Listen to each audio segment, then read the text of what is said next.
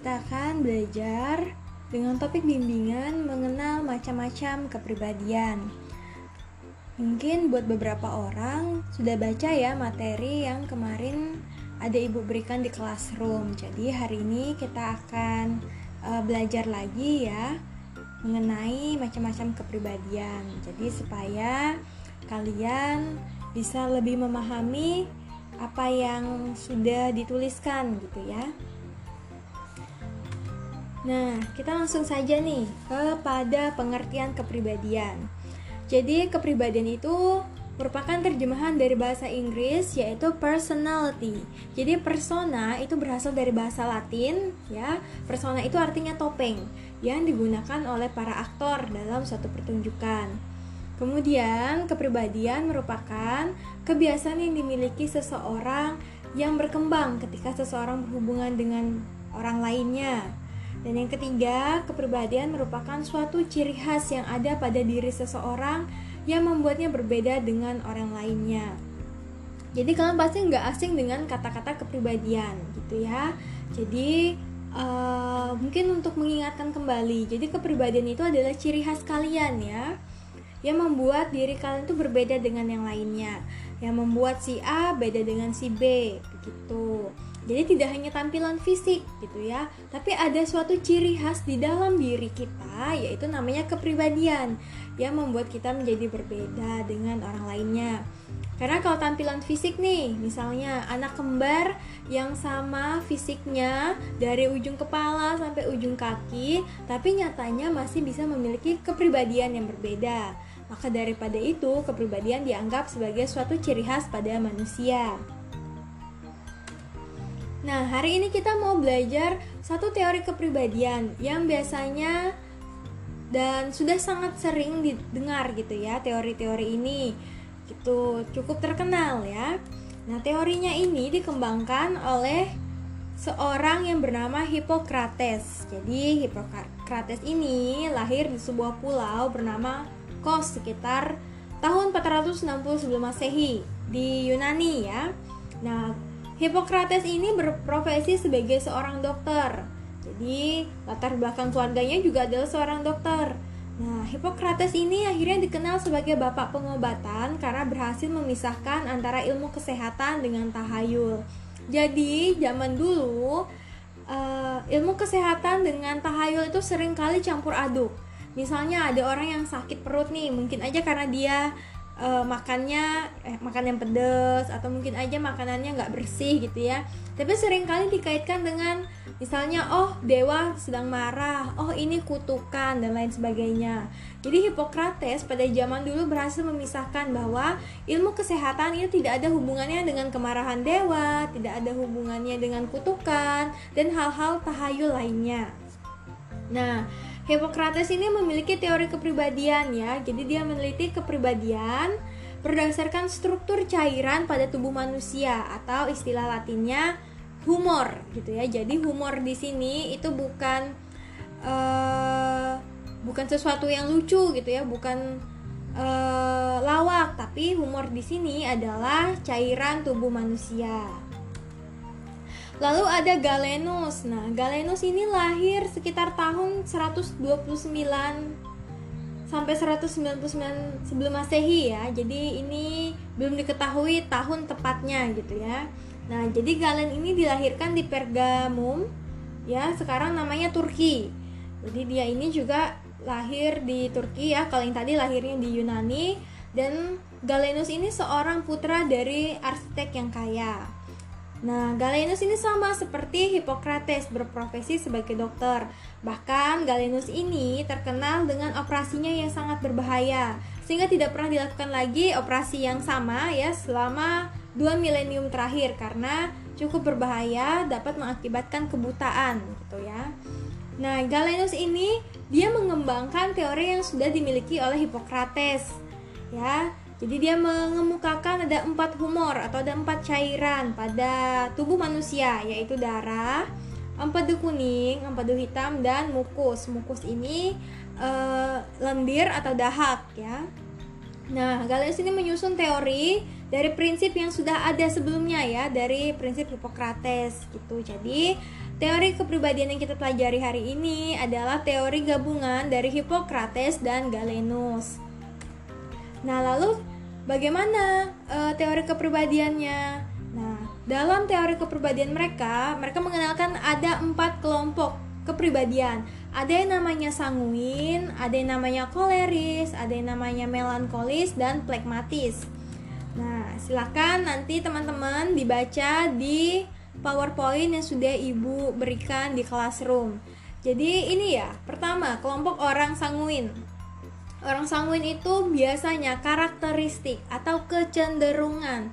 Jadi kalau Ibu bilang kecenderungan, itu berarti tidak mutlak ya. Misalnya nanti kalian ternyata orangnya sanguin, tapi ternyata tidak semua karakter sanguin itu kalian miliki, itu nggak apa-apa gitu ya, namanya juga kecenderungan. Jadi tidak mutlak A, tidak mutlak B, karena kepribadian manusia itu sangat unik dan sangat berbeda satu dengan yang lainnya. Ada tujuh miliar manusia, berarti ada tujuh miliar kepribadian, sehingga tidak ada satupun teori kepribadian yang sangklek, yang mampu mengkotak-kotakan kepribadian manusia. Maka itu disebut dengan kecenderungan. Berarti oh hampir begini, oh hampir begitu, hampir benar, hampir sama, begitu ya. Jadi yang pertama ada sanguin. Sanguin ini orangnya mudah bergaul, mudah akrab, suka bicara, tampil mencolok, dan suka menjadi pusat perhatian. Tapi sayangnya biasanya orang-orang dengan karakter sanguin ini susah berkonsentrasi, sering lupa ya, dan juga suka terlambat.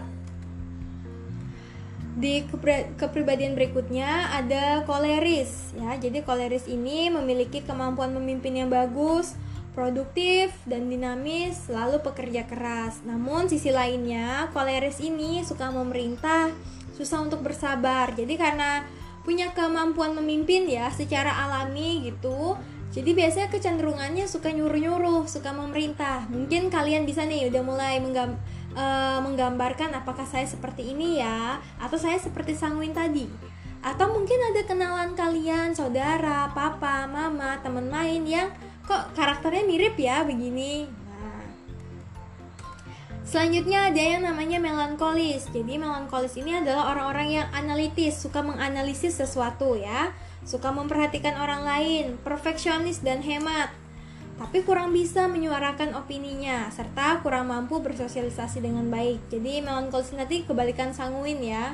Kalau sanguin tadi suka bergaul, suka menjadi pusat perhatian, sedangkan melankolis ini adalah orang-orang yang biasanya kurang mampu bersosialisasi dengan baik, sehingga cenderung untuk memilih menyendiri atau mungkin cenderung pendiam. Selanjutnya ada plekmatis. Nah, plekmatis ini cinta damai dan netral, pendengar yang baik, suka keteraturan ya, dan sayangnya dia suka menunda-nunda pekerjaan, kurang antusias dengan hal-hal baru. Jadi kebalikan dari koleris. Kalau koleris tadi uh, tidak suka menunda-nunda ya, dan dia produktif orangnya, harus ada sesuatu yang bisa dikerjakan, harus ada sesuatu yang selesai. Sedangkan plekmatis ini lebih cenderung menunda apa yang harus dia kerjakan. Oke, itu tadi empat e, teori ya. Jadi ada empat jenis kepribadian manusia. Nanti teman-teman mungkin kalau penasaran bisa searching lebih banyak di internet gitu ya. Nah, sekarang ada empat kepribadian, kalian kecenderungannya yang mana sih gitu ya. Boleh deh dipikir-pikir lagi.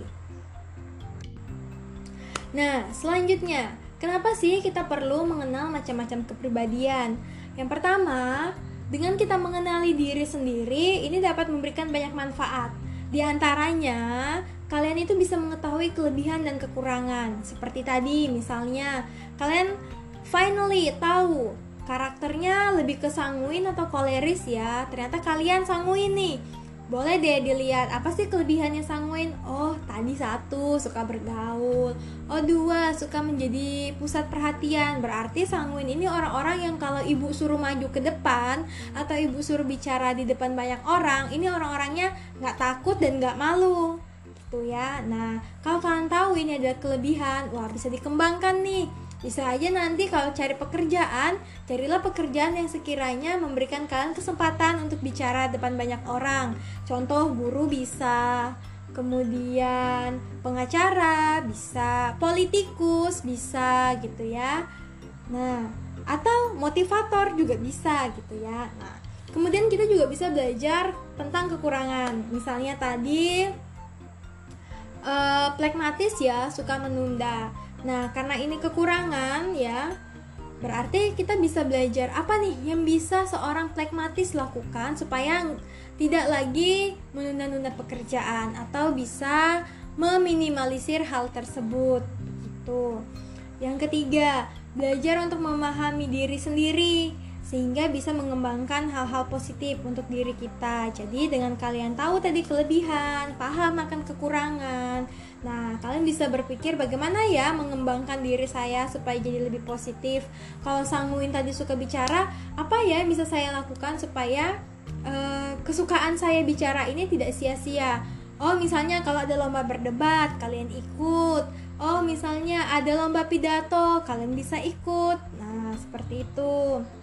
Dan terakhir adalah dengan kita mengenal macam-macam kepribadian, kita juga bisa memahami orang-orang di sekitar kita. Jadi nanti enak nih, misalnya kita punya teman, kita ngerti, oh teman saya ini orangnya koleris, wajar sih, atau iya pantas sih dia misalnya produktif banget gitu. Kalau ada tugas maunya langsung selesai hari ini juga gitu. Karena dia memang tipe atau kecenderungan kepribadiannya seperti itu gitu. Jadi kita bisa paham nih, oh kalau kerjaannya belum selesai lebih baik jangan diganggu dulu deh gitu ya. Oke, lalu apa sih yang bisa kita lakukan ya setelah kita belajar mengenai materi ini? Apa yang bisa kita lakukan? Yang pertama ya, kembangkan hal-hal yang menjadi kelebihan kalian. Nah, hal ini akan membantu kalian itu untuk menjadi lebih baik dan lebih positif. Tadi apa saja sih kelebihan seorang koleris? Coba nanti boleh deh kalian searching lebih banyak ya. Tapi uh, sudah cukup uh, menjawab sebenarnya di materi yang Ibu berikan minggu lalu ya, yang dalam bentuk Word itu. Nah, yang kedua adalah kita bisa belajar untuk menerima kekurangan dan mencoba untuk meminimalisir hal tersebut. Misalnya tadi plekmatis itu suka menunda gitu. Ini kan suatu kekurangan. Kita harus harus berbesar hati untuk menerima, oh memang ini kekurangannya gitu ya. Supaya kita tuh nggak menyangkal, kita nggak nggak membantah begitu bahwa ternyata memang itu kekurangan seorang plekmatis. Lalu kalau punya kekurangan suka menunda bagaimana? Ya kita terima kekurangan itu bahwa oh iya memang inilah kekurangan saya. Lalu apakah sampai di situ saja? Oh tentu tidak. Kalau kalian cuma terima yang ya udahlah, aku kan orangnya memang suka menunda, cuman sampai di situ, wah itu belum menerima namanya. Menerima itu adalah ketika kita sadar kekurangan kita apa, lalu kita mencoba meminimalisir hal tersebut.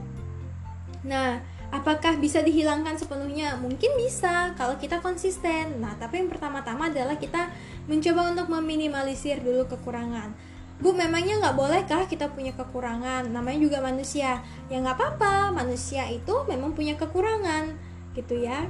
Pasti ada kekurangan, tidak ada manusia yang sempurna semuanya. Nah, tapi kekurangan itu juga bisa kita minimalisir supaya kekurangan tadi tidak mengganggu uh, fungsi-fungsi kita sebagai manusia atau tidak mengganggu jalannya kehidupan dan produktivitas kita sebagai manusia. Misalnya tadi suka menunda nih. Berarti harus belajar bagaimana ya supaya pekerjaan tidak tertunda. Oh, yang pertama misalnya saya harus buat jadwal, apa saja yang harus saya lakukan supaya kalau ada jadwal tidak ada lagi yang tertunda. Contohnya begitu ya. Nah, jadi teman-teman, setiap pribadi manusia itu adalah unik dan berharga. Jadi tidak ada yang oh koleris paling bagus, oh sanguin paling bagus misalnya ya. Enggak, semuanya bagus, semuanya baik adanya. Dan ingat, ini adalah kecenderungan. Ibu berapa kali selalu tegaskan, ini adalah kecenderungan. Jadi tidak ada uh, orang yang sangklek plekmatis gitu ya. Tapi yang ada adalah, oh kecenderungan saya ini plekmatis, oh kecenderungan saya ini koleris gitu ya. Jadi kenali diri kalian, ketahui kelebihan kalian, dan berdamailah dengan kekurangan yang kalian miliki. Begitu. Nah, teman-teman, Ibu yakin pasti semuanya nggak tahu deh kecenderungan kalian tuh kepribadian yang mana sih? Sanguin, koleris, melankolis, atau plekmatis. begitu ya, karena kita nggak bisa nih nentuin cuma sekedar melihat-lihat aja ciri-cirinya. Karena apa? Karena nanti ada kecenderungan untuk bias, bias ya. Karena kalian lebih suka karakter yang begini, akhirnya ah aku ini deh gitu ya. Nah, jadi supaya nanti kalian lebih tahu kecenderungan kepribadian kalian yang mana, silahkan mengerjakan tes kepribadian ya. Sudah ada linknya di Classroom. Silahkan teman-teman nanti uh, mengisi ya.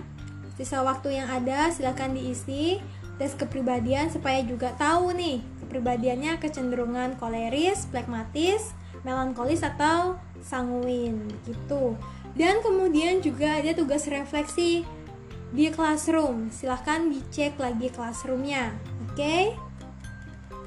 Jadi, sekian materi tentang ma- mengenal macam-macam kepribadian. Silahkan teman-teman baca lagi jika masih kurang jelas. Boleh dibaca lagi materinya.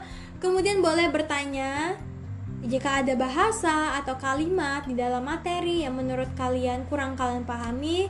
Silahkan tanyakan ke ibu. Boleh melalui grup atau melalui chat personal ya.